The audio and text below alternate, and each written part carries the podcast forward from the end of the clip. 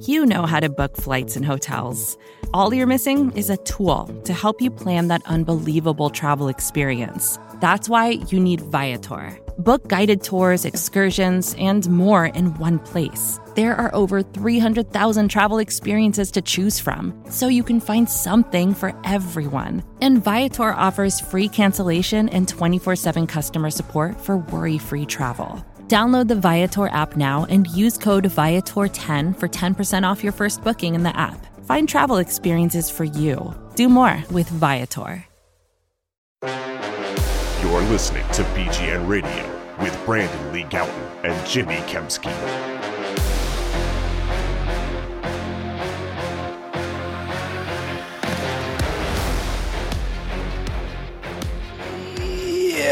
What's going on, everybody? This is BGN Radio, episode number 235. With me, as always, is Brandon Lee Gowton of BleedingGreenNation.com. I'm Jimmy Kempski from PhillyVoice.com. Uh, slow news week, aside from the Senior Bowl week of practices uh, going on, and I was in attendance down in Mobile, Alabama for those. Brandon, what's going on, buddy? Maybe a slow news week in general, Jimmy, but we have a fantastic podcast for the listeners here today. That's and right. there actually is some newsy stuff to talk about at the top. Yeah, not a slow news Uh, week in no- the NFL. Slow, slow news Right. week for the Eagles specifically. Right. um, but there's some huge news on this podcast, Jimmy, and it's that I have a new microphone. I So saw that. I, know should have asked you about that pre uh, pre show. You should have, uh, but you're a jerk, so you didn't, and that's okay.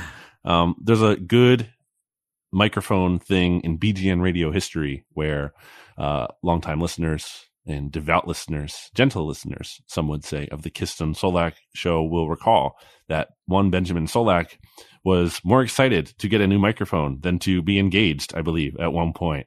Uh, or at least he, like, he, he expressed like more excitement. Um, he's like, I have some big news and it's a new microphone. and I think Kist was like, well, what about the engagement? And he was like, oh yeah, uh, probably should have led with that. Um, That's so funny. good stuff. Um, I don't have an engagement to announce, but I do have a new microphone and it's exciting. So if it's any worse or weird or anything, hopefully it's better. But if it's worse, uh, we're working through it. So just a little preface there for the listeners before we dive into today's jam packed show. Jimmy, have to tell everyone that this episode and all of our episodes here at BGN Radio are brought to you by Righteous Felon Craft Jerky. You can go to righteousfelon.com, use 15, you can get 15% off by using discount code BGN15 off of meat snacks, beef jerky, meat tubes, and they have a bunch of non-meat snacks. So if you're vegetarian or vegan, there are options there for you as well at righteousfelon.com. Discount code BGN15, 15% off. So where should we start, Brandon? Doug, Well, Jimmy, Mr. Peterson. I think so. Okay. Well, Doug has a head coaching job. I was, start, I was starting to wonder if he wasn't going to land anything ever. Uh, he was a hot candidate, I think, early on. Maybe not a hot candidate, but he got a lot of interviews early on because he was one of the rare uh, potential candidates who could interview early because he doesn't currently have a job. So, like, he got a bunch of early interviews, and I think his first one actually was with the Jaguars. And uh, about a month later, uh, they finally hired him. Actually, I think more than a month later, they finally hired him. But uh, good for Doug, in my opinion. I don't think it's the best head coaching opportunity out there, obviously, in Jacksonville. They've had, in their last 12 seasons, I believe, they've had 11 seasons in which they've had double digit losses. And during that span of 12 years, they've had nine, nine different head coaches. Now that includes interim head coaches like they had this year and one of the other years. I think Doug Marrone took over for somebody. I forget who exactly who that was. So seven new hires, sort of. Uh, actually, no, I think it was eight new hires because Marrone kept the job after being the interim head coach. But anyway, point is, insane number of head coaches have been in and out of that building. So hopefully Doug can outlast uh, a lot of the guys who have been sort of recycled very quickly. With Urban Meyer being an absolute disaster of a hire uh, for them this year. But what are your initial thoughts, I guess, just in terms of Doug and in terms of what he brings to the table for Jacksonville? Well, we are recording this, uh, what, four years now after the Eagles won Super Right. Bowl 52, Oh, February right. It's 4th. the anniversary. I didn't even realize that. Look at that. So there's some nice little poetry, symmetry, whatever you want to call it. Um, I think with Doug getting hired, uh, really on the eve before today, but still, this being Doug's big day, at least in terms of being back in the spotlight. And uh, I'm excited for Doug because I think he deserves it. And as we said many a times on this podcast last year, that all of the struggles that went on with the Eagles in 2020 were hardly just his mm-hmm. fault. And it was never as simple as just like, all right, you get rid of Doug and he was the only problem. Um, I think Carson Wentz, you know, didn't get enough blame. I think Howard Roseman didn't get enough blame and all of that. Uh, so I'm glad to see Doug getting another opportunity because I think he deserves it. But I mean, you kind of outlined why there's reason to wonder if he even will be able to succeed in Jacksonville because it's not necessarily just up to him because you have to worry about an owner who's demonstrated that he does not oversee success mm-hmm. and and not only that but like does oversee really bad failures so uh, you worry about that you worry about Trent Baalke being there there's some talk that they might the the Jags might hire Rick Spielman who famously didn't draft uh, Jalen Reagor because he wasn't on the board. He took Justin Jefferson instead. Obviously, he's made some bad decisions too, but even that I don't necessarily love because it sounds like Baalke still might be staying on. And if Baalke is still in that building, even if he's under Rick Spielman in some sense, like, you know, I don't love like there being a future power right. play, like the threat of that. So I don't love the organization. And I don't think Doug loved the organization. Albert Breer said earlier this week that Doug was kind of like hesitant about the Jacksonville job because of all the, you know, un- uncertainty with the structure there. And I think it kind of came down to Doug probably got strong uh, overtures from the Jags early on in the process, and maybe they wanted to hire him, and he was probably maybe he was like, "Well, I'm going to wait and see here what else I right, can get. Right. Maybe if there's any other opportunities." And I think it turned out that the other places weren't as hot for him, um, so I think he kind of ended up settling for them, uh, and and being like, "Well, okay, I'll give it a shot because there is Trevor Lawrence here, and we have the number one overall pick, so so maybe I can make it work." And maybe uh, you know, he, he looks at the division too, and it's not necessarily an amazing division. So I hope Doug does well, but I kind of worry that uh, the the Baalke factor and the Shad Khan uh, factor is going to be his undoing. Yeah, it's not a great. It's it's like we said, it's not a good organization. Obviously, I mean, the, and he famously sort of uh, uh, was critical of the, not necessarily their organization, but Doug Marrone specifically um, during you know after the uh, ch- the NFL championship round games where he was aggressive at the end of the first half uh, against Minnesota, where uh, they got the they got the big play down the sideline to, to Ertz and they kicked a, a, field goal just before the end of the first half, and the Jaguars uh, conversely did the exact opposite. They had a chance to mm-hmm. you know mm-hmm. maybe get some extra points against the Patriots. Uh, at the end of that uh, first half, and they instead chose to bleed the clock out and were content to go into halftime with a with a small lead.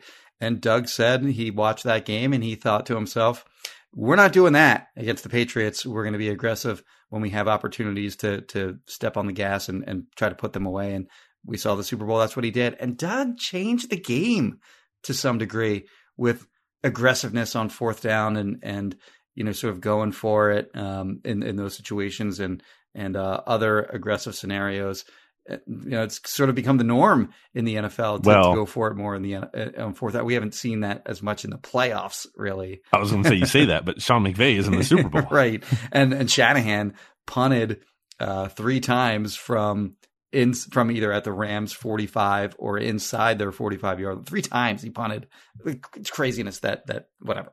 Anyway, for the most part, what we've seen from teams if they've as, is that they've sort of taken Doug's lead uh, on that uh, in, in being more aggressive on fourth down. So uh, you know, kudos to Doug for for sort of changing some minds in that regard, and uh, it's good to see him back in the league, and it'll be good to see him back in Philadelphia uh, during mm. the 2022 season as the Jaguars are on the Eagles' schedule. They are scheduled to play in Philadelphia to be determined when. Uh, but he'll he'll be here, and assuming he doesn't get fired midseason.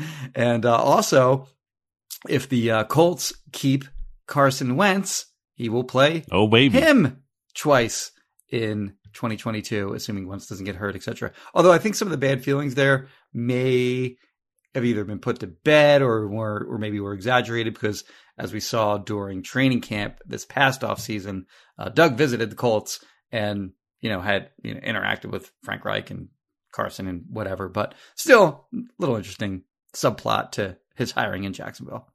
At the very least, even if the Colts don't keep Wentz, we'll get Doug versus Frank Reich twice Mhm. a year. And as a reminder, Frank Reich has never swept the Jags since he joined the Colts. So we'll see if he can do that against Doug. Maybe not. Would like to see it go the other way around. Um, I do think Doug raises their floor a little bit just because, you know, you had Urban Meyer, who was a total Yes. disaster and a joke. And at the very least, even if you're like one of the biggest Doug haters for some reason, which I don't think you should be, considering the man uh, brought a Vince Lombardi trophy to Philadelphia. And no, it was not Frank Reich just being the mastermind. Doug absolutely deserves a ton of credit for that happening. Um, I do think he at least, you know, brings them up to a level of, you know, a doormat, an absolute just, you know, travesty disaster. Our team, I mean, it, this is a very low bar to clear. Like this is the team that has the number one overall pick the past two years. Right. Like I'm pretty sure they're not going to be picking one overall again. He will bring them up a little bit at the very least. Um, so I'm excited to see how that goes. And I'm really glad he's in the AFC because it's, you know, it's just easier to kind of root for him there. Obviously won't be when he's coming to play the Eagles, but outside of that, um, and then again, yeah, with, and, and then potentially Jonathan Gannon too, maybe being in the AFC South if he gets hired by the Texans. That's kind of That's a, right. like, yeah. weird, interesting thing to Yes. follow. And I think it's very easy to root for. Not that like Jonathan Gannon is super like hateable or whatever, but it's still easier to root for like Doug against Gannon twice a year and, and Doug against Reich and Wentz twice a year. Um, so excited to see how it in Tennessee. if he stays. Yeah, there's some talk that what the Colts might actually. Well, the, the Colts, Jimmy. I don't know if you saw this this week. The Colts are reportedly uh, interested in Jimbo for their uh, defensive coordinator opening. So maybe sense. he'll flip over to. So that's really weird. The AFC South. Uh, has been compared, I think, to the NFC East before in terms of being not the best division, Yes. but now it's kind of just like the, the NFC East, like the trash, like or the not trash, but like you know the Recycle. the uh yeah recycling um so that's kind of funny um yeah so it's interesting it'll be interesting to see the first super bowl winning head coach to ever come back to philadelphia As- yeah, well, doug when he comes to the link course. this year Yeah. so obviously he'll get a warm welcome but uh it'll be weird it'll be interesting it's it's weird to me it's really weird to think of doug on another team I think it'll be an But, uh, overwhelmingly warm welcome. I wonder what they'll do for that be. too, because it's not like you know players or coaches get announced or anything like that. But I wonder. I guess they'll probably carve aside some kind of moment for him to you know wave, be recognized, whatever. well they did that with andy right they showed him on the oh, screen i right, think because okay. he ran out Yeah, that makes sense. Yeah. yeah they'll show him um they better uh Other news. does doug stand What's that? D- well, does Doug take a picture with his statue? Do they have him take a picture of the statue outside the stadium? That they keep moving further away, by oh, the do way? they? I think so. I think they moved it out of like where it was originally close to the stadium. Anyway. That uh, always had to be super weeds here. annoying for uh, Wentz to be the quarterback of the team, and there's a statue of Doug and, and Nick Foles. Oh man, whatever. Um, other news, Jimmy. Uh, current Eagles quarterback, Jalen Hurts, underwent ankle surgery this week. And what do you put into that? Because I feel like there was some, I feel like the way that gets leaked out to a national reporter and the framing, which I believe Tom Pelissero put out there, Mhm. was kind of like, well, it was impacting him late in the year. It seems like a little kind of like, well, you can't criticize him for struggling because he was hurt.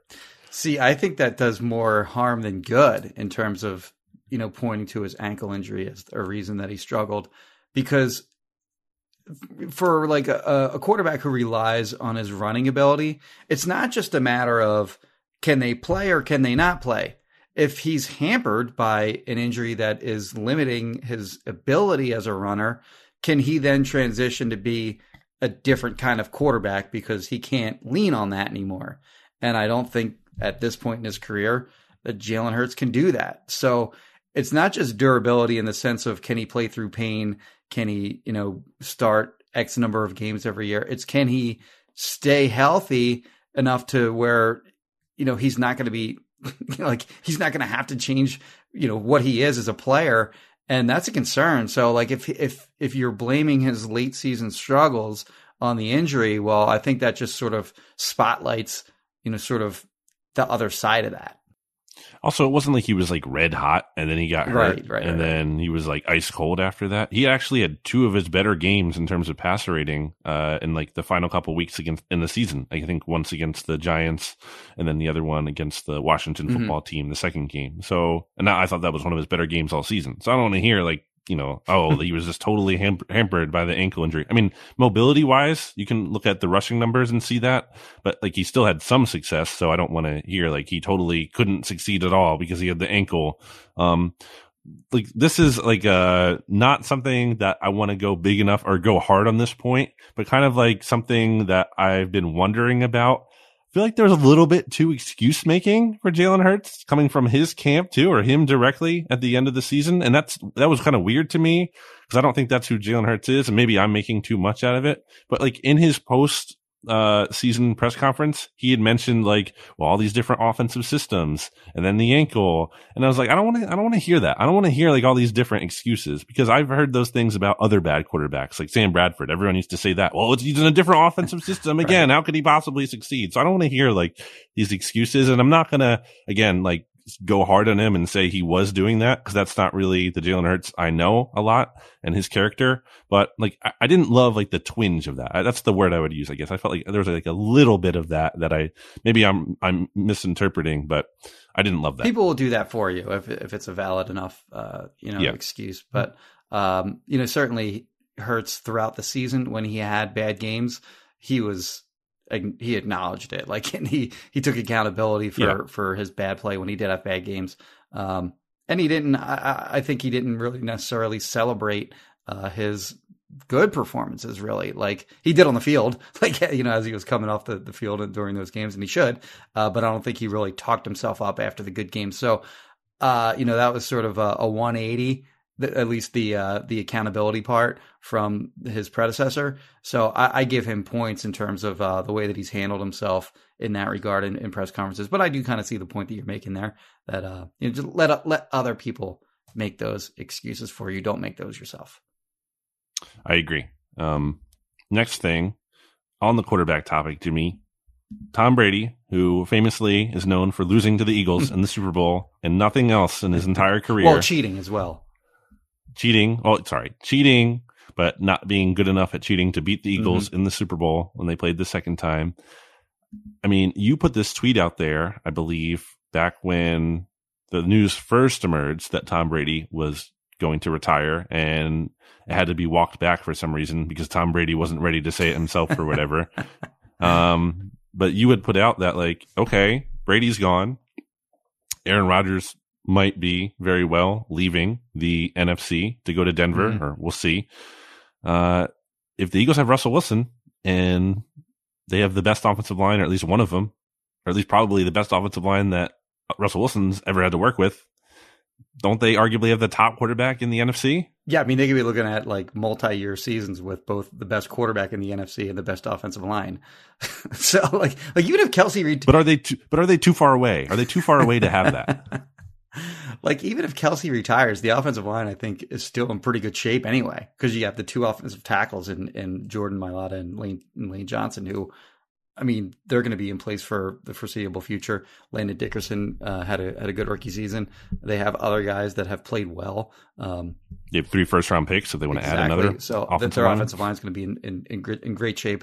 It'll be by far the best offense. It would be by far rather the best offensive line that Russell Wilson has ever played in front behind in his NFL career. And then like I think, um, you know, some people look at uh, the receivers and they go, well, why would he want to play with these receivers? And I get certainly it's a downgrade from playing with guys like DK Metcalf and Tyler Lockett to you know what the Eagles have, but the Eagles aren't totally barren like they have been in the past. Like DeVonta Smith is a legit is a legit player.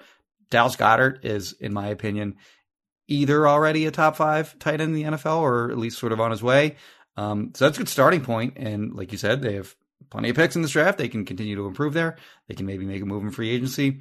Defense uh, is certainly not where it needs to be, and they can improve that as well. But you, you look at like the landscape of the NFC, it's not that good. you have the Rams in the in the Super Bowl right now. We were talking about them possibly as like, I mean, you look at the, the, they have obviously some star power on the defensive side of the ball with Aaron Donald and Von Miller and Jalen Ramsey, and they traded, of course, for for Matthew Stafford. Um, but it's not like that team is any sort of juggernaut or, or, anything close to it. And they have sort of an aging roster. And you look at the rest mm-hmm. of the teams around the NFC and they're just, you know, sort of, some of them are above average, but it's not a really compelling group like you have in the AFC where you have the Chiefs and the Bills and the team that's in the Super Bowl. I'm not even listening uh, as, you know, one of the top two and the Bengals. Um, so like, I think the, the, the power has really shifted to the AFC in terms of like the elite teams. And there's plenty of room for, I, I think the NFC, the way I'll say it is, I think the NFC is going to be absolutely wide open in 2023. I mean, even if Rodgers stays with the Packers, we've seen what they've kind of been in the playoffs, and it's not a good roster, you know, aside from him.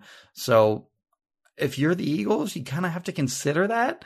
And it's not so crazy to maybe sort of go for it, if you will. Mm-hmm. Um, and the Bengals, by the way, are another great example of you know how quickly fortunes can turn in the NFL. I mean, we're looking at a team that was two and fourteen in 2019. They're four eleven and one, like the Eagles were in 2020. So you know, it's not so crazy that you can take what the Eagles already kind of have on their roster and turn it into something significantly better in one year.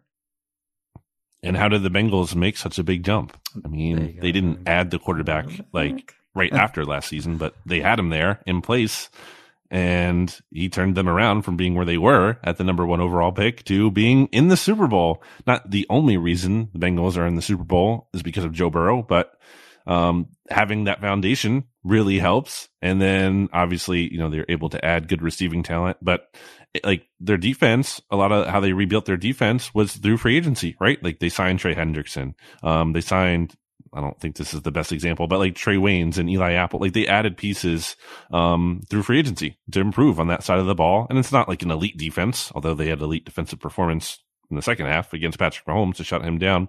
But yeah. And then on the Rams, to touch on them real quick, like they're not necessarily built to last, like you pointed out. Like OBJ is a free agent after this season. Von Miller's a free agent after this season.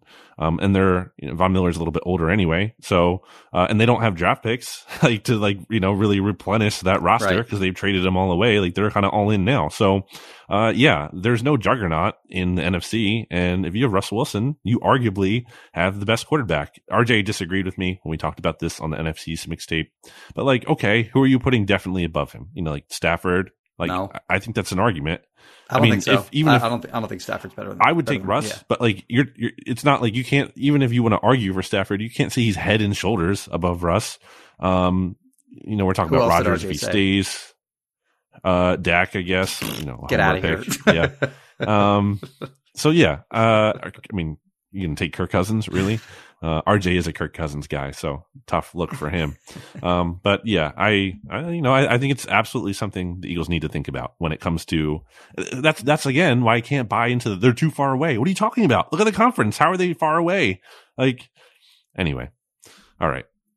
Uh, the last thing I want to talk about, Jimmy, in this first segment is the Pro Bowl. And now wait, I know you everyone wants to skip ahead and be like, "What are you doing? Why are you even talking about the Pro Bowl?" It doesn't matter. And I agree.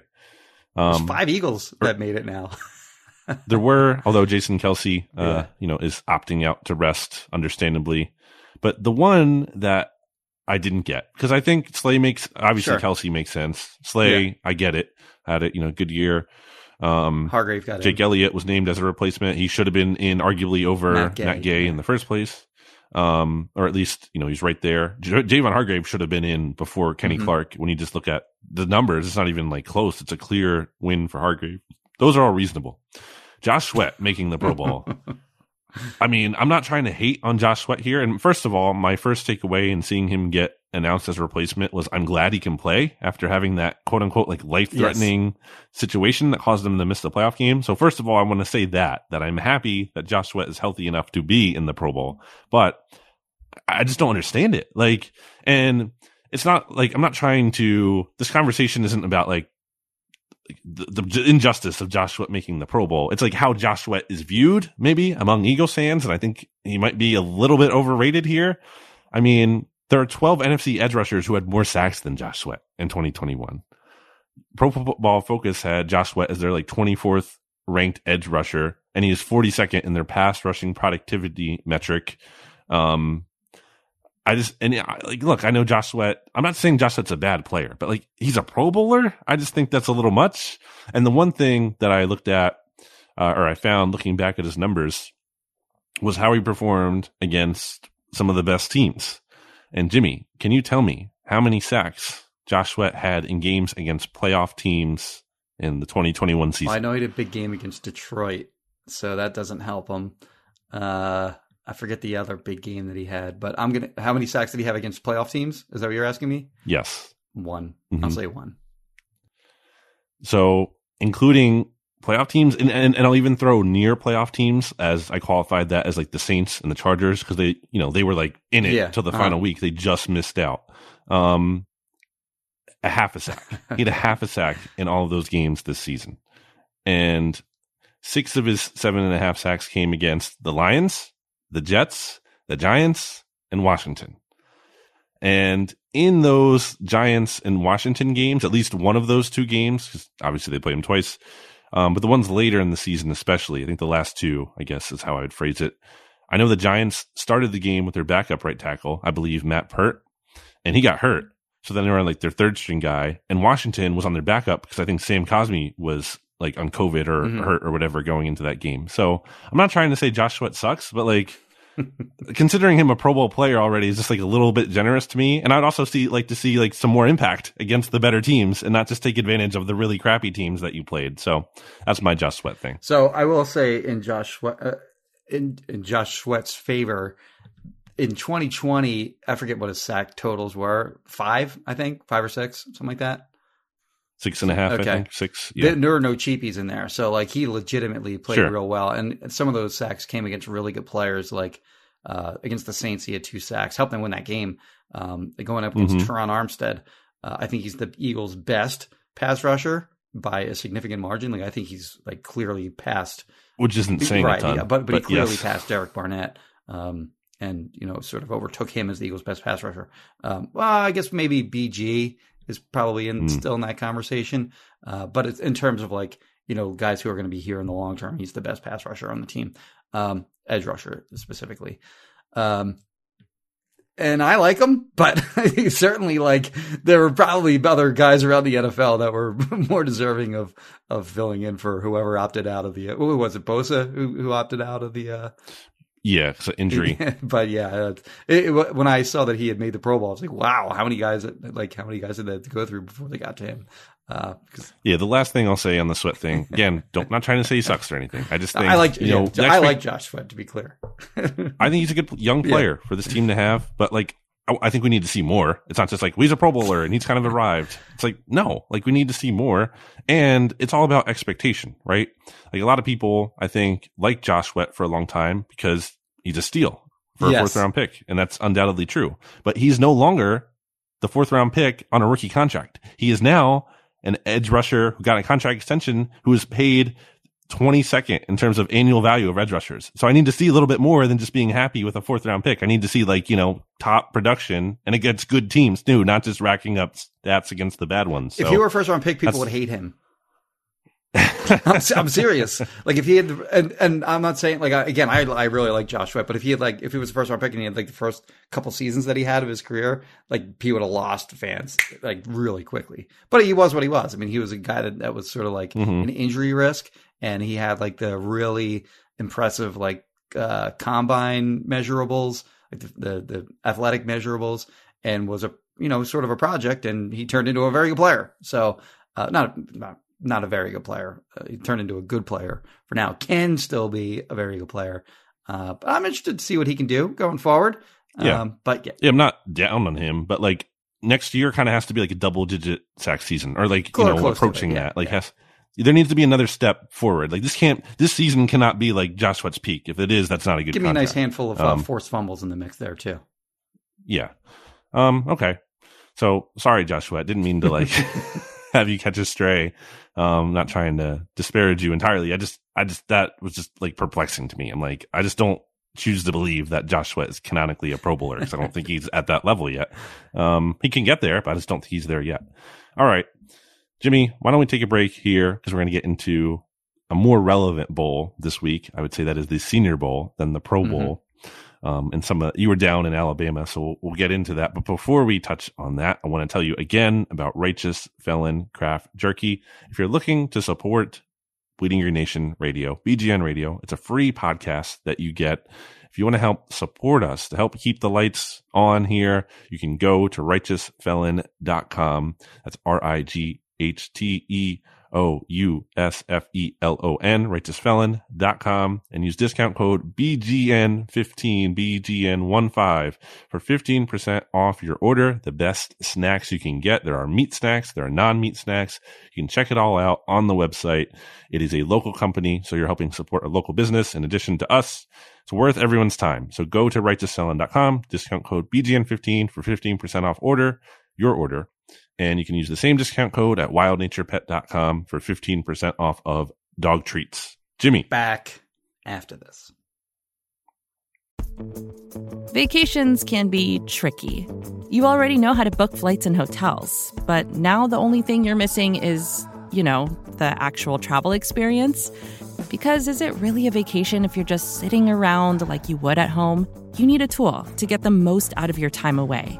That's where Viator steps in. You can book guided tours, activities, excursions, and more in one place to make your trip truly unforgettable. Viator has over 300,000 travel experiences to choose from. Everything from simple tours to extreme adventures and all the niche, interesting stuff in between. So you can plan something that everyone you're traveling with will enjoy. Real traveler reviews give the inside scoop from people who already been on the experiences you're considering, so you can plan with confidence. Free cancellation helps you plan for the unexpected. And 24 7 customer support means you can travel worry free. Download the Viator app now and use code Viator10 for 10% off your first booking in the app. Find travel experiences for you. Do more with Viator. Support for this show comes from Atlassian. Atlassian software like Jira, Confluence, and Loom help power global collaboration for all teams so they can accomplish everything that's impossible alone. Because individually we're great, but together we're so much better. That's why millions of teams around the world, including 75% of the Fortune 500, trust Atlassian software for everything from space exploration and green energy to delivering pizzas and podcasts. Whether you're a team of two, 200, or 2 million, or whether your team is around the corner or on another continent altogether, Atlassian software is built to help keep you all on the same page from start to finish. That way, every one of your teams, from engineering and IT to marketing, HR, and legal, can stay connected and move together as one towards shared company wide goals. Learn how to unleash the potential of your team at Atlassian.com. That's A T L A S S I A N.com. Atlassian.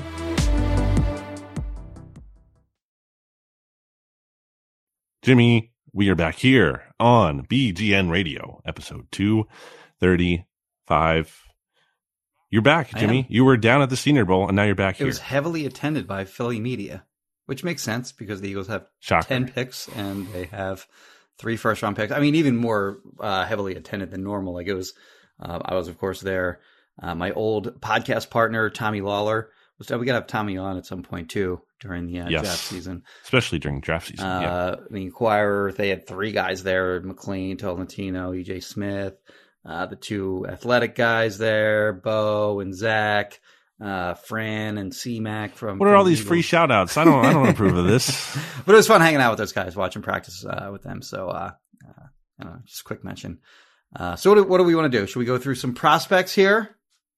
That makes sense for the Eagles. Jimmy, why don't we play this game that you made Benjamin Solak, the aforementioned Benjamin Solak, play here once upon a time, where um, we go through a player at every position Mm-hmm. from the Senior Bowl that makes sense for the Eagles. But if we did that and we didn't set a time limit on it, we could be here for hours Rambling. doing that. So why don't we? What are we going to say? Twenty seconds? I can will call it. I think I can do either fifteen or twenty, whatever. why don't we give you twenty? Okay. And if I don't use up my twenty, I'll just move on to the next guy. Sure. Yeah, you don't have to. You don't have to fill all 20, but you can't go over 20. Okay. Because once I hit 20 here on my phone, which I'll be timing you on, uh, I'm going to say move on, and you have to move Just on. Just give me a really blunt, like loud, obnoxious next. all right. So are you I'm ready? ready. All right. I'm going to start the clock in three, two, one, go. All right, uh, quarterback. There was actually a very good group there this year, like some of the top quarterbacks in this draft class. But the guy that I think stands out is Malik Willis because he's a very good runner. Run, running style reminds me a little bit of Jalen Hurts, and he can run so, by some guys, he can also run through you. Really strong arm, a little more accurate, I think, than Jalen Hurts' prospect coming out. But the appeal to him is that he's sort of like Jalen Hurts, but better arm. Running back Brian Robinson, uh, Alabama, bigger back, uh, you know, over 220 pounds. I think he can give you sort of a younger, more spry version of Jordan Howard. Can be that power back complement to Miles Sanders. Wide receiver Christian Watson uh, from North Dakota State, bigger guy. I think the Eagles need a bigger receiver to add to the mix with DeVonta Smith and Quez Watkins. He is 6'4", uh, has some athletic ability. Um, good to see him compete against some higher level competition. Had a good week. Tight end. I think the best guy there was Trey McBride out of Colorado State. I think he's going to go day two. I don't think the Eagles should take one that high. Uh, maybe a, a better option for them in day three is uh, Charlie Kolar from uh, Iowa State, who reminds me a little bit of a poor man's Zach Ertz. He's not going to wow you with his YAC ability or his blocking ability, but he gets open and makes catches, can move the chains. Offensive Next. line, I'm just going to go one guy here, not offensive tackle, offensive guard, or whatever, but Jamaree Salyer out of uh, uh, Georgia played all five positions for them uh, at, at Georgia, not unlike Isaac Seumalo did for Oregon State back in the day. Eagles really value those kinds of guys, so I think he's sort of a versatile piece that can be a backup early, maybe earn a starting job later in his career Next. defensive end, uh, Jermaine Johnson, really weird uh, career for him. Was originally at a JUCO school because he had bad grades. Went to Georgia, couldn't get on the field for them because they were so stacked on defense. Goes to Florida State, ACC Player of the Year defensively. Uh, big year for them. Had a good year at the Senior Bowl. Uh, has been mocked to the Eagles in some uh, uh, in some mock drafts.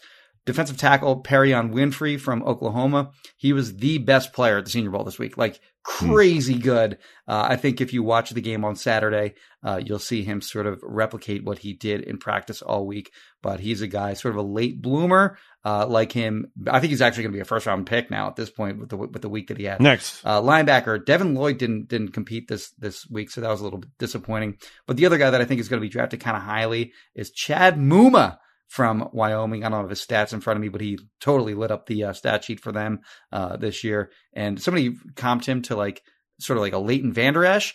If you can get that kind of player, but Next. but also healthy. Sorry, uh, Sam linebacker we'll go to now. DeAngelo Malone uh, from Western Kentucky, nine sacks, I believe, for him in his uh, final season there. He's got some speed, has some speed to power rushes. Uh, I think he's an upgrade from Genard Avery as a, as a rusher in coverage and against the run. Uh, cornerback, I'm going to go really obscure here. guy named Gregory Jr. from, I'm going to mis- mispronounce this for sure, but Ouachita Baptist, which is apparently in Arkansas, just had sticky coverage all week, all week, just kept noticing him over and over again. And then it's safety, Cam Taylor Britt from Nebraska, played cornerback and safety uh, for Nebraska. It'd be interesting to see where teams view him, either as a cornerback or a safety. I think he's a safety. Uh, he's, you know, he'll lay the wood, uh, but he's got some coverage ability. Uh, I think he makes a lot of sense for this Eagles defense, especially if Jonathan Gannon sticks around. Then All right. that's it. In total, good job by you, Jimmy. That was just under three minutes and 30 seconds. Uh, there were a couple positions there where I didn't even have to say next, so that was pretty good. Uh, d- any specialist that you, you wanted to touch on? I did not pay Was the punter to there or them at all. So uh, Matt Araiza is the guy that people really seem to Mhm. be, you know, infatuated with as a punter. Uh, he's going to get drafted, like I think probably early day three. Like he could Day go two. fourth round maybe. Like he's not going to be like the Jaguars who took uh, Bryan Anger. I think Anger. in the third round. It's, I don't think. I don't know. May, I, I guess it's possible, but Late third round, possible with those comp picks, with those, you know, uh, JC, uh, oh, whatever they're, the, how they're classified. Oh yeah, You know, late third round Uh, pick. Yeah, JS three, uh, whatever they are, uh, for losing, uh, you know, uh, minority uh, coordinator, whatever, to uh, or female uh, to GM or head coach job. Um, yeah, it's possible. But the other, so there's another punter from Georgia who is sort of getting overlooked because Araiza's like leg strength is like out of this world. But this Georgia punter is, you know, in in other years he would be considered like the top punter. The Eagles are going to get that guy. I'm calling it right now. Whoever that Georgia punter is, that's who they're going to I get. can't recall what his name is offhand. And then there's a kicker there. The Eagles aren't getting a kicker, obviously, since you know Jake Elliott had such a great bounce back year. But his last name was Dicker, and uh, it'd be fun. Dicker the kicker? the kicker. So um, that's my kicker analysis from the Senior Bowl. Okay. Um, good, good stuff, Jimmy. Um, one of the things that I wanted to talk about coming out of the Senior Bowl from watching afar was how Howie Roseman reportedly eyeing up one Malik Willis, who you touched on your quarterback Mhm. thing there. Um, I did see Daniel Jeremiah tweet out that Malik Willis was like clearly the best quarterback uh, down in Mobile, and I wanted to get your thoughts on the Eagles. I guess well, well, him a little bit more so. I guess you already touched on him, but maybe him a little bit more so. But also just the idea of taking a quarterback, assuming they are not you know trading for a veteran, obviously at this point, and they just have Hurts as QB one. Um, in part because like why not? Because if you have three first round picks or two, depending on what they do if they trade, um, but like almost like why not take one if you're not convinced and you're the quarterback factory and you see a prospect in that range of like 19, whatever, whatever it falls to, um, and you're like, hey, why not take a shot on this guy? Maybe, maybe. I don't even know, but maybe in theory that could be the first quarterback off the board, depending how things go, or like the second one, whatever. Um, would you be into that? Like taking one just because why not almost? So I think we'll know by the time the draft rolls around whether they're trading for a veteran or not, because that'll happen well before the draft anyway. So if they Right. don't trade for someone, then that's their last option before they settle on Hurts for the season. So yeah, I mean, I think at 15, uh, if you have uh, Kenny Pickett or Matt Corral or um, uh, Malik Willis sitting there, you have to strongly consider all three of them. Now, I would be a little less enthusiastic about a guy like Kenny Pickett. It depends on what they're looking for in a quarterback. Like he's not anything special in terms of like there isn't one trait about him that really just jumps off the screen when you watch him. Um, he's just steady. Like he's accurate. He gets the ball out reasonably quickly. He has some mobility. Uh, he's not going to remind anyone of uh, you know Lamar Jackson or Mike Vick the way that he runs or anything like that. Uh, but he can you know escape the pocket and you know pick up first downs and stuff with his legs. But he's not. I think I saw him and, and compared to Matt Hasselbeck. okay. Uh, I think the Ringer might have compared that, and I like that comp. Another comp like, that I've seen of- for him is Derek Carr, which I think makes Okay. sense. Um, uh, but Malik Willis is, uh, I think he's probably the highest ceiling quarterback of this class. So if he's sitting there at 15, you take him with the premise of, okay, well, he's not going to start for, for me in 2022. It'll still be Jalen Hurts, but you give him time to, you know, sort of get his sea legs in the NFL. And maybe in a year or two, he can sort of realize his potential. I think he's kind of like the, uh, the Trey Lance of, of this draft class. Um, Trey Lance was sort of comped to Josh Allen in that he had all the physical, uh, size, athletic, uh, tools, but just needed time to, to grow.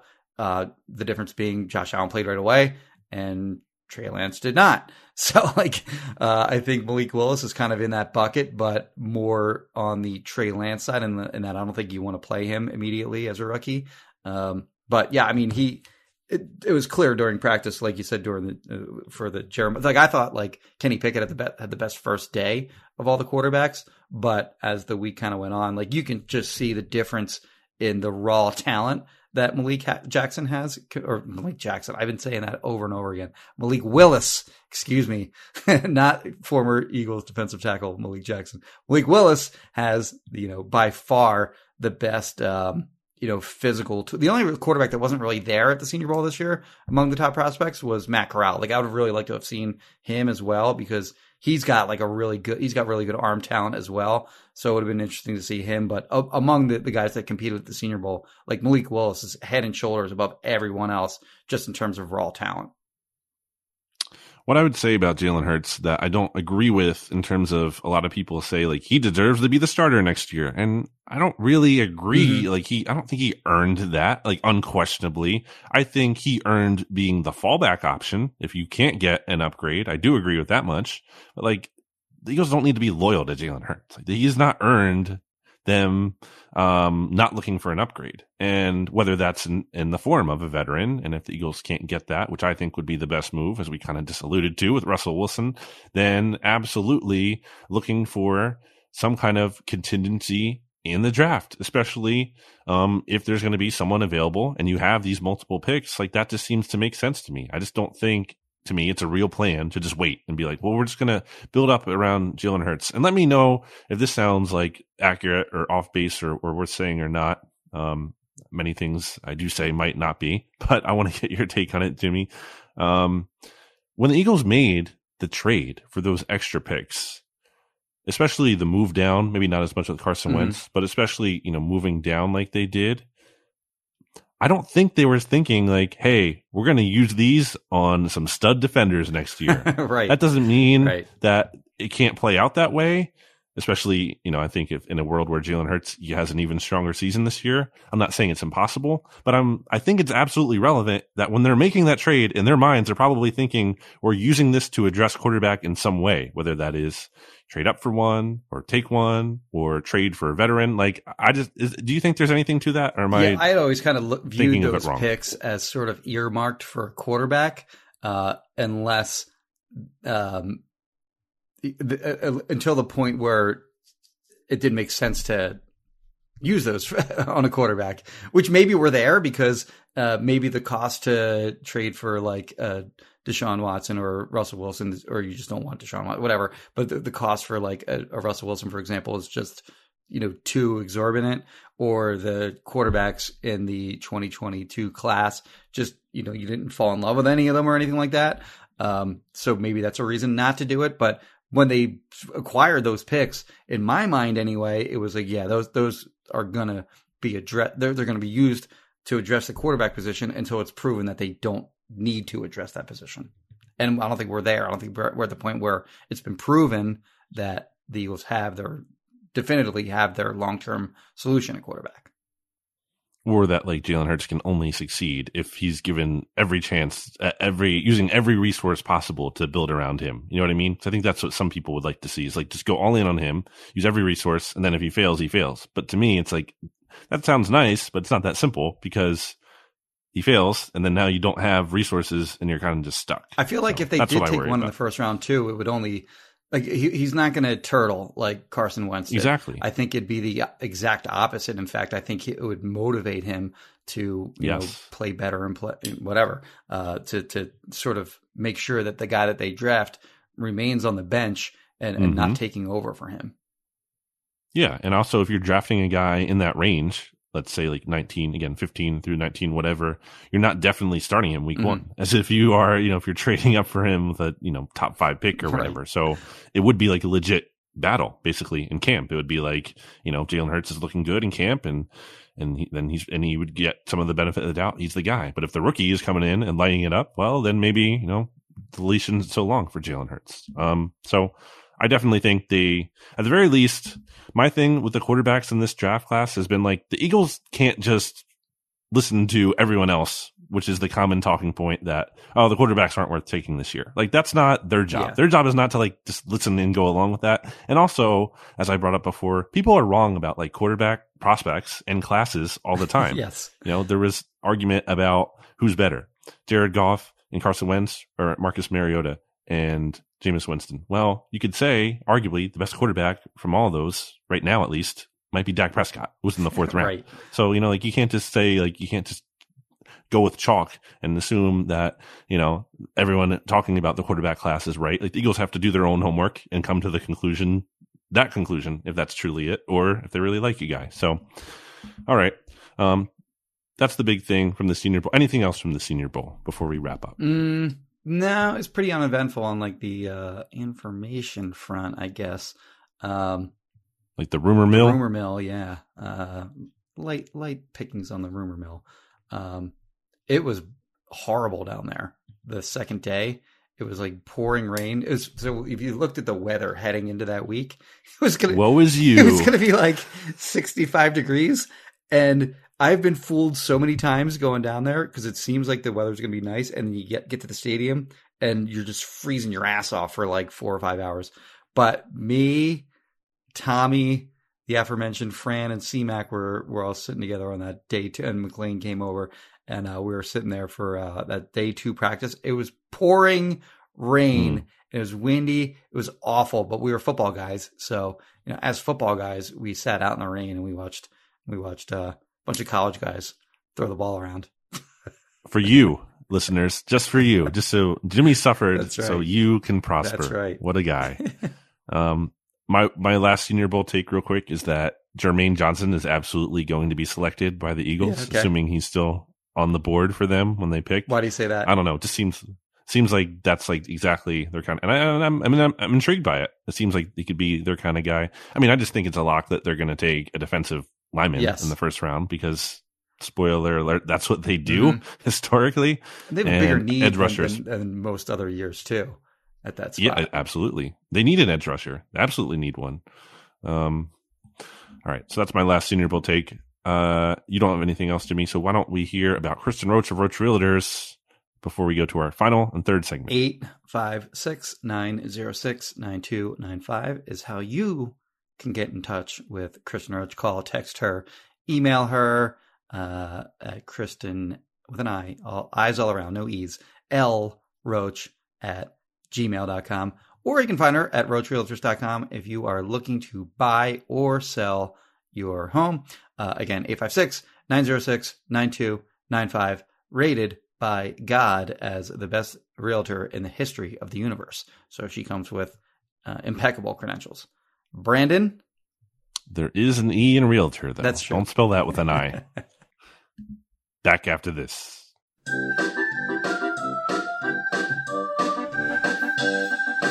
Kristen Rocha, of Roach Realtors, Roach Realtors, Roach Realtors, Kristen Rocha, of Roach Realtors. She's the greatest. 856 906 92 95 856 906 92 95 92 95 Back here on BGN Radio for our third and final segment. James kind of cheating on the NFC East mixtape a little bit here. Uh, kind of want to dip our toe into the division. I know it's a division that you hold near and dear Mm-hmm. in terms of analyzing it, Jimmy. Sure. Of course, you once wrote about it for now defunct bloggingthebeast.com. Uh, any thoughts on the New York football giants? Because since we recorded the last BGN radio, they have a new head coach in Brian Daboll. Yeah. I don't think we ever really talked a ton about the Joe Schoen hire either, which I think we're kind of waiting a little bit to see who they hired at head Oh, coach is that how to you, talk is that how you pronounce that? I didn't know that. Okay. It is Joe Schoen. It- uh, on paper, it looks like shown. I know. that makes sense. And you would think like it kind of matches like Joe Shone, Yeah. But no, Okay. Joe Schoen. All right. It really should be Jay Shane, but it's not because it's a German thing. Someone emailed me about this. Uh, I mean, I was pretty much kidding when I said it should be Jay Shane. I, I, I understand it's different, but I did appreciate the email nonetheless. Um, and then there's the Flores, Brian Oh Flores God, angle of it all, obviously. But I guess before even that part, though, just touching on like, what do you make of the Daboll hire for the Giants? Well, I'll, t- I'll touch on hire? Schoen real quick first. I mean, there was no way to go but up from Dave Gettleman. I mean, Gettleman was the worst GM in the NFL and possibly sports, uh, of, of the major sports anyway. Just a total disaster. And this Giants team, as we mentioned in previous uh, episodes, was, I mean, the worst NFL team, the worst team in the NFL by the time the season was over. Just an absolute embarrassment um, from top to bottom, coaching staff, front office, players on the field, awful. And then, you know, they go out, they fire the GM, GM reti- quote unquote retires, whatever. They fired Joe Judge. Looked like Joe Judge was going to stick around initially, Hmm. and then he just kind of talked his way out of the job by spewing lies and just craziness in his press conferences to end the season. And I guess the Giants realized, wow, this guy's like we got to get him out. Like, like he's embarrassed. He's now embarrassing the organization. We got to get him out. Uh, so they hire Schoen. I think he sounded fine in his initial press conference. And Daboll, uh, who of course is credited with um, you know working his magic on Josh Allen uh, over the last few years. I think Daboll, what was he hired as the offensive coordinator in 2018? I think with the Bills. He'd actually had three different offensive coordinator jobs in the past um, with the Chiefs, the Browns, and I forget who else. And that was around the time frame of like 2009 to 2012. Uh, all three of those teams were god awful um, with horrible quarterbacks. So can't really blame him for any of those uh, the the trials and tribulations of those teams. But I think the hire is fine. It was uh, came it came down between him and Brian Flores, of course. Uh, I think Flores would have or did it right. Uh, Flores, I think, would have given them instant credibility defensively because you look at like what he was able to do. I mean, those Miami teams were bad. His his record over the last three years in Miami was twenty four and twenty five, and there is no way that it can be posited as any other way than that he outperformed expectations with that team. Like they had nothing on that roster and still kind of like the you look at their roster, they don't have really that many good players. And he got them basically to like a 500 team with a defense that was very, very fun to watch. Like they, they got after it. Like they pressure quarterbacks and, and they're, they're deceptive and really difficult for, for some quarterbacks to deal, uh, with, with that defense. And I think he would have, you know, instantly, uh, made, I mean, took a serious weakness of the Giants with their horrible defense and possibly turned it into a, a strength in quick time. Uh, you know, I understand the Daboll hire, but obviously, of course, what happened there was Bill Belichick texts. We got his Brian's confused, and he texts Brian uh, Flores, "Congratulations on the job." Probably like the range of emotions that Brian Flores must have had getting that text, like, "Oh shit, did I get this job? Like, does, does Belichick know something that I don't?" And then he quickly realized he thought he was texting Brian Daboll. and that sort of set off the uh, realization that Flores's interview was kind of a sham and really just mm. kind of uh, to to you know uh, fulfill their satisfy their, the Rooney, their rule. Rooney rule obligation to interview a, a minority candidate. So um, yeah, I mean the Giants go from this horrible season where they're just an embarrassment down the stretch, and then okay, looks like they're moving in the right direction with this GM hire that everyone seemed to approve of and whatever. And now they're right back into embarrassing territory with this um, uh, credible, in my opinion, uh, lawsuit that that Flores has brought uh, against the NFL, the Giants, the Dolphins, and the Denver Broncos. I'm not laughing at the nature of the situation, obviously, because it's pretty crappy that a lot of black candidates don't get serious attention and then that there's only one black head coach in the NFL right now is a joke to me. DeMeco Ryan should easily be a head coach right now, especially if Jonathan Gannon is getting, you know, out there getting coaching buzz in consideration. When I think he's like, it's a one to one comparison. Like, how often does that even happen? Where like you can take two candidates who are like almost identical, except one is clearly better than yes. the other one. Yeah. And like, and I think that's the case with Gannon. Yeah, I'll and, uh, laugh at that, but it, it is, it is like it's, it's when you look at it, it's crazy. And there, has been what six hires so far and they're all white. Mm-hmm. It's not a good look. Yeah, it's not great. Now, but I what I was laughing at though, I will say, is like just the abrupt like message by Bill Belichick to first of all, a little bit of a psycho move to end your text with your uh your initials. I mean, I get he's older, whatever, but it's just it's concerning to me a little bit. Um and also just like the the change in tone like oh my bad. Actually you're not getting this job and actually your interview is a sham. And then brian flores just texts back thanks bill. That's just like a weird i don't know it's just funny to me. It's like, hey thanks. Um yeah not great though. Um so that's where the giants are. I do think you know putting that aside that aspect which i can't entirely and maybe they're going to get punished for it but prior to this i guess i should say I think with the Schoen and Daboll hires, that does seem to be an indication they are. I mean, it can't get much worse. That's the reality of it. Like they they hit rock bottom last mm-hmm. year, so they really can't. They could stay bad, I guess, but they can't really get too much lower. And I do think um, while there might be some questions about Daboll, like I think he's probably going to be. I mean, to me, he's probably way better than Pat Shurmur. He's way more inspiring than Pat Shurmur or Joe Judge were. I will say at the very least, I'm more intrigued by his resume in terms of you know work with Josh Allen and the Bills' offense and everything than his predecessors. And then with Schoen, I mean, the Bills have made some good personnel Mhm, moves sure. and they really overhauled that roster. So I think there's, again, some kind of, and he seems like a, you know, from what I can tell from a press conference and very limited information, seems, you know, like forward thinking, progressive, analytical, you know, not a dinosaur like Dave Gettleman.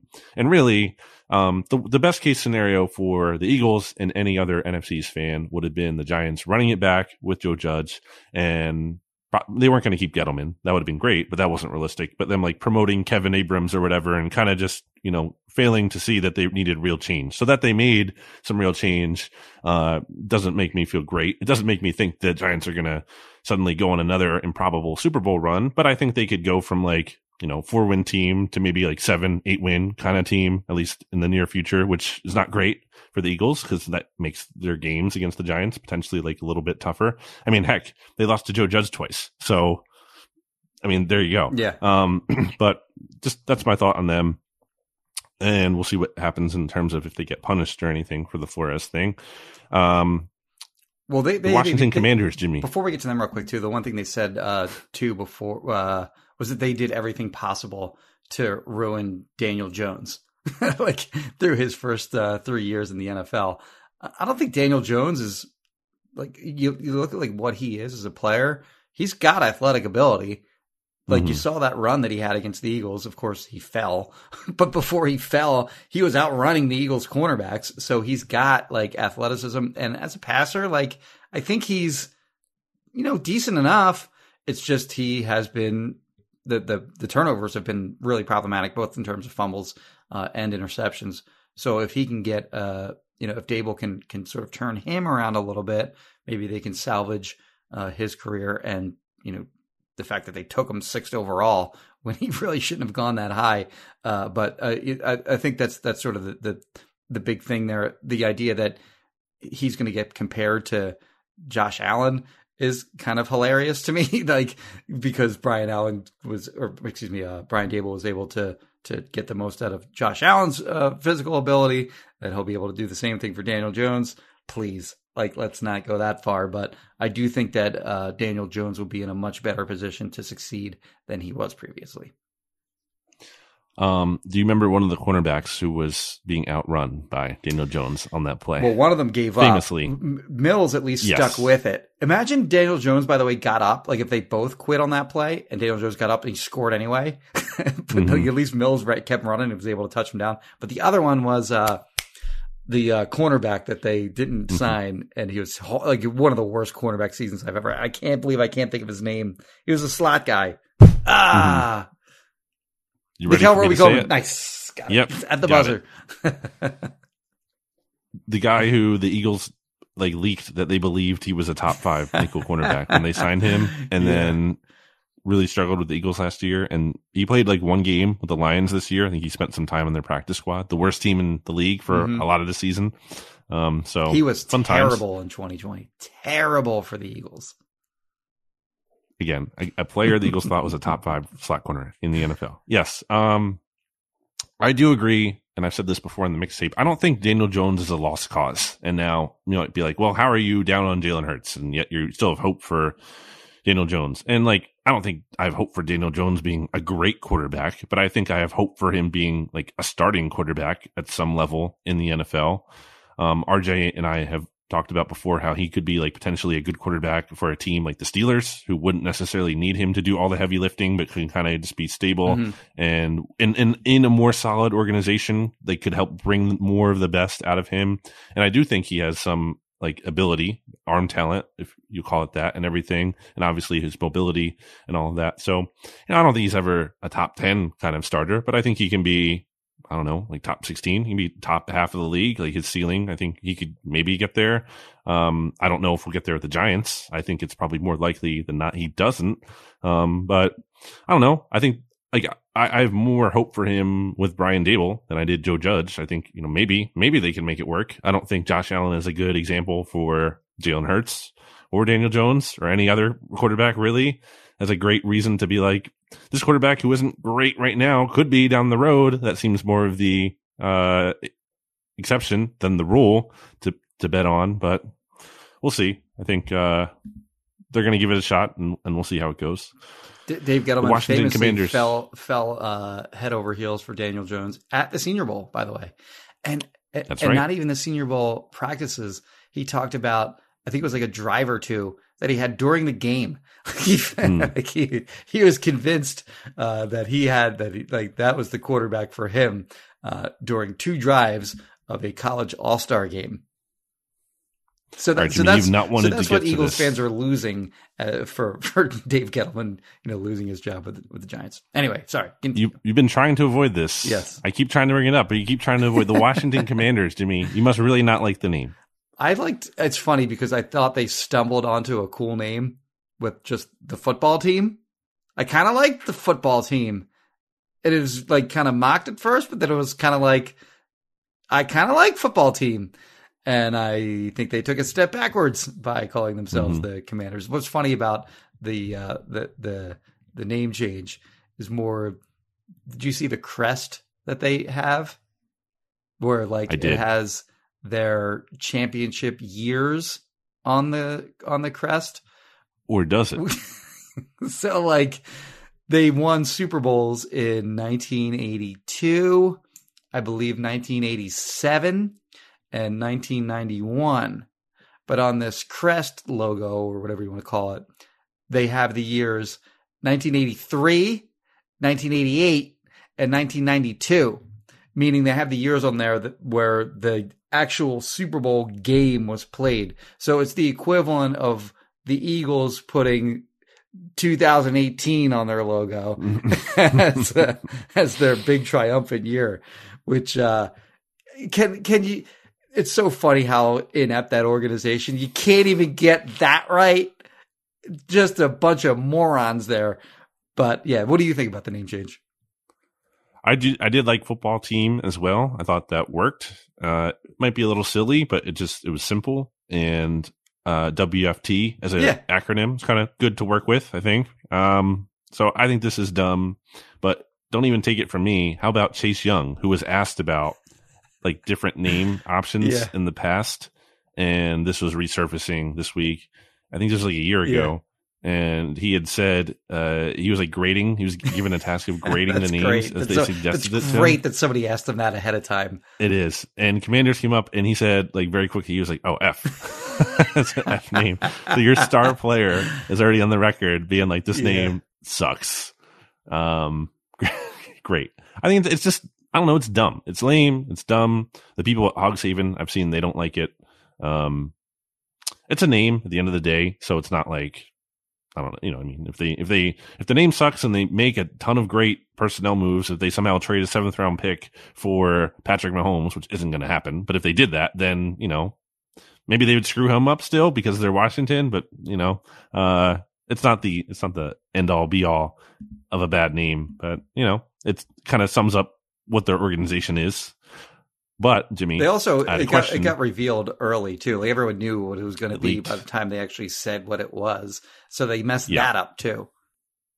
Yeah, Joe Theismann was interviewed recently and he was talking about it like it was definitively the name before it had been confirmed. And I think they kind of even asked him, or it, it, it came up later after the fact that interview was out there that, and he was like, "Oh, I don't know anything." Like he kind of tried to backtrack it, but it was so obvious that like he's just lying. That's great.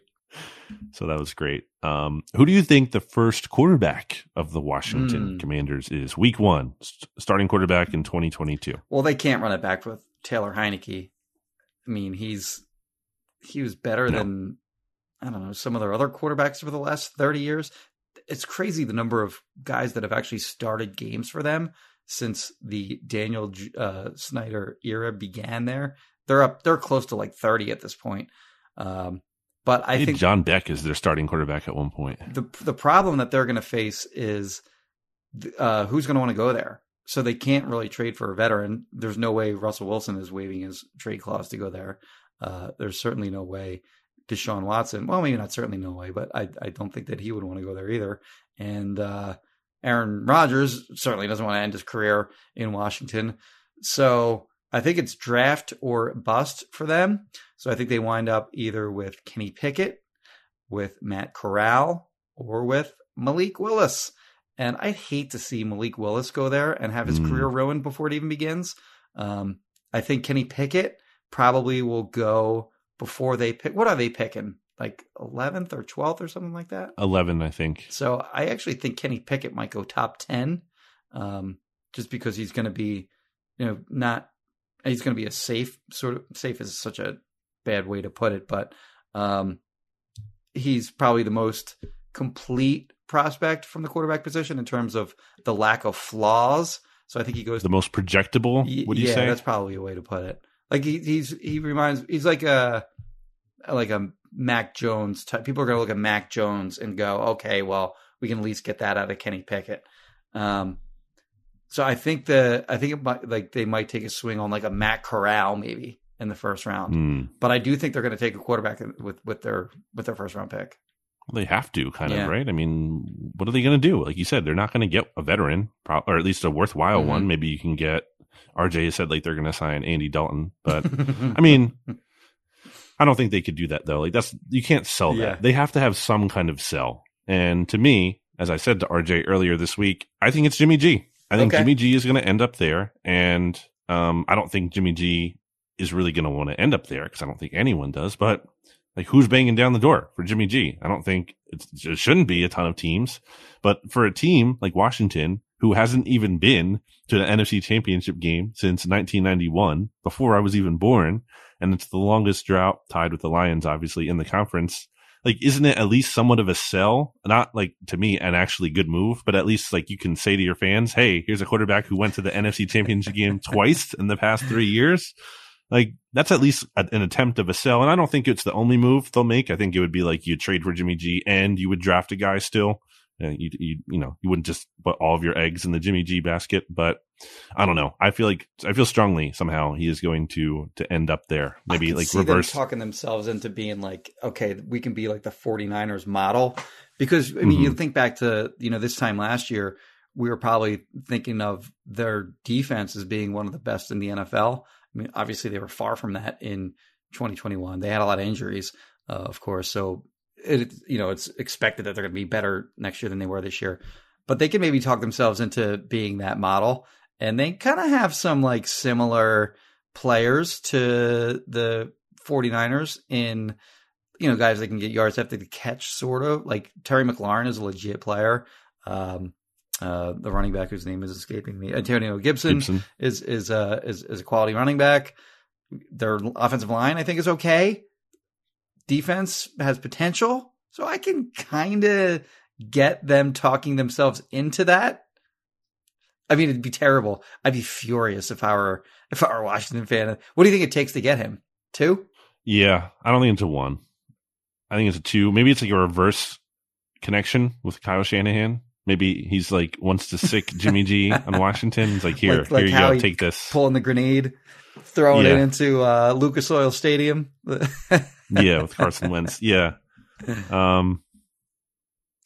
All right, that's what I think is going to happen, but we will see. I'm going draft. Any final let's, thoughts? Uh, let's let's let's write this down real quick. I say they draft a guy. You say Jimmy G.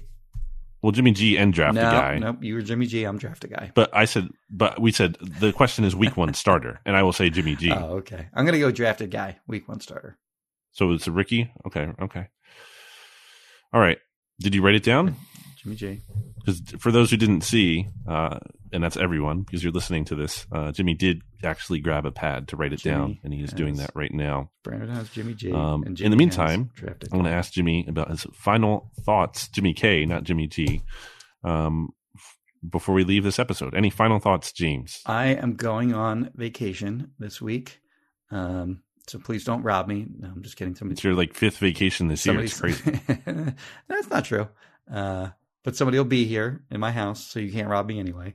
Um, but yeah, so going on vacation. What's your address again? Very much looking forward to that. So we won't have a. but The only reason I mentioned that is because we won't have a podcast um, the, uh, next week anyway. So we'll have one. The next one will probably be early the following week, like the 13th, 14th, something like that. Um, so my apologies in advance for that. But I'm gonna go enjoy myself. For, I mean, Jimmy is speaking out of turn here. He doesn't know. He doesn't know what I have planned while he's gone. Well, didn't we pre? There could be did something. We We'll see. pre-discuss that? I don't remember, or or did we not? I forget. Who knows? Uh, I had it in my head that we discussed that, and now you're uh, we'll figure it out. Yeah, I think we are going to record early in, you know, as opposed to late next week, early into that next week. But, you know, maybe I'll, I'll try to get a guest on while you're gone and do something. okay. We'll see. Yeah. We'll see. So, uh, yeah, hopefully that guest isn't so good that uh, I get kicked off the podcast.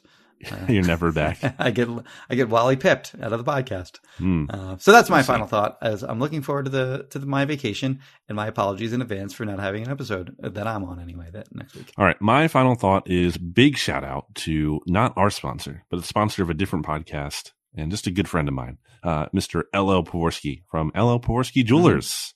Uh, if you need jewelry, you got to go there. It is genuinely the best place to go. Um, so check him out. LL invited me and a couple other friends to the Sixers game on Wednesday against who were they playing? The Wizards. Mm-hmm. Um, it was a bad and loss, They right? lost. So, yeah. yeah, it was a loss, so that was a bummer. Um, the Sixers didn't. It was weird though. Like they didn't play like totally terrible. Like they only had like a couple turnovers and and they shot I think over like forty from three. It was just kind of like a weird game. I think it was a letdown game coming off of the big win over the Grizzlies, which you know Embiid didn't even play in, Yeah. and Maxey did really well. Um, but anyway, um, got to go to that game with LL. Had some really good seats, so big shout out to him, great friend. Uh, also shout out to Steve, who my mom refers to as LL's bodyguard, who also came, and uh, Mike Levin's older brother, who I never thought was a real person because the way they always talk about it on the Rights to Ricky Sanchez, it just it feels fake to me. It feels like they're doing a bit because Spike Eskin knew like Mike Levin's older brother before he ever even knew Mike, and they came together later in life. Like not, I don't know. It was like it's, it's weird, like small. It's it's a small world kind of thing. So anyway, that was surreal. Um, but yeah, big shout out to LL. Make sure you go to him if you need jewelry because he's a great guy and he's going to help you get a great deal and everything. Great product. Um, so not a sponsor of this podcast, but uh, I just want to give a big shout out to him. Um, and also, Jimmy, a big shout out to the SB Nation NFL show because we have a lot of content coming up. There's going to be a lot of big guests because of the Super Bowl week and everyone's, you know, promoting things. So we're going to have some, I think we have Mark Sanchez coming up on there, former Eagles quarterback. We have Russell Wilson, future Eagles quarterback coming up on there. A lot of other guests. Do you Um, really? So you're going to want to check got that Russell out. Wilson? Russell Wilson will be on the SB Nation NFL Oh, show. okay. Yes. Will you be on there? So, uh, I not to my knowledge yet. I believe my good friend uh, and co-host on the off day debrief, Rob Stats Guerrera, will be interviewing him, 49ers fan. I think he has told Russell Wilson before, who he, he has interviewed to his face, that he hates him because he makes his life terrible Yeah, yeah, as a yeah. 49ers fan. yeah. Like Um, so yeah, so a lot of good interviews and other roundtable stuff and Super Bowl preview content coming up uh, on the SB Nation NFL show. So make sure you subscribe, leave a rating, review, all to that there, that stuff. In addition to here on Bleeding Green Nation. Um, check out Righteous Felon Craft Jerky by going to righteousfelon.com. Discount code BGN15 for 15% off your order. Same discount code works at wildnaturepet.com for 15% off dog treats. You can call, text Christian Roach, of Roach Realtors by using this phone number. Eight five six nine zero six nine two nine five. or you can go to roachrealtors.com for more information. Looking to buy, sell, rent a house, as I said. Um, I think that does it, Jimmy. It's been a good show. So why don't we have another one when you get back from vacation? Yes, will do. All right. Goodbye, everybody. BGN. Support for this show comes from HubSpot. More to dos, less time, and an infinite number of tools to keep track of. Doing business has never felt harder. But you don't need a miracle to hit your goals. You just need HubSpot because their all in one customer platform can make growing your business infinitely easier. Imagine this high quality leads, fast closing deals, wildly happy customers, and more benchmark breaking quarters. It's not a miracle. It's HubSpot. Visit HubSpot.com to get started today. The Current podcast is back with an exciting new season featuring marketing executives from the world's most influential brands. Tune in to hear what's driving conversation in the fast moving world of digital advertising with unique insights from brands as diverse as Hilton, Instacart, Moderna, Major League Soccer, and more. And in this presidential election season, The Current explores what a national political advertiser, like the National Republican Senatorial Committee, and a major CPG brand like Hershey can learn from each other. Listen in and subscribe to The Current at thecurrent.com or wherever you get your podcasts.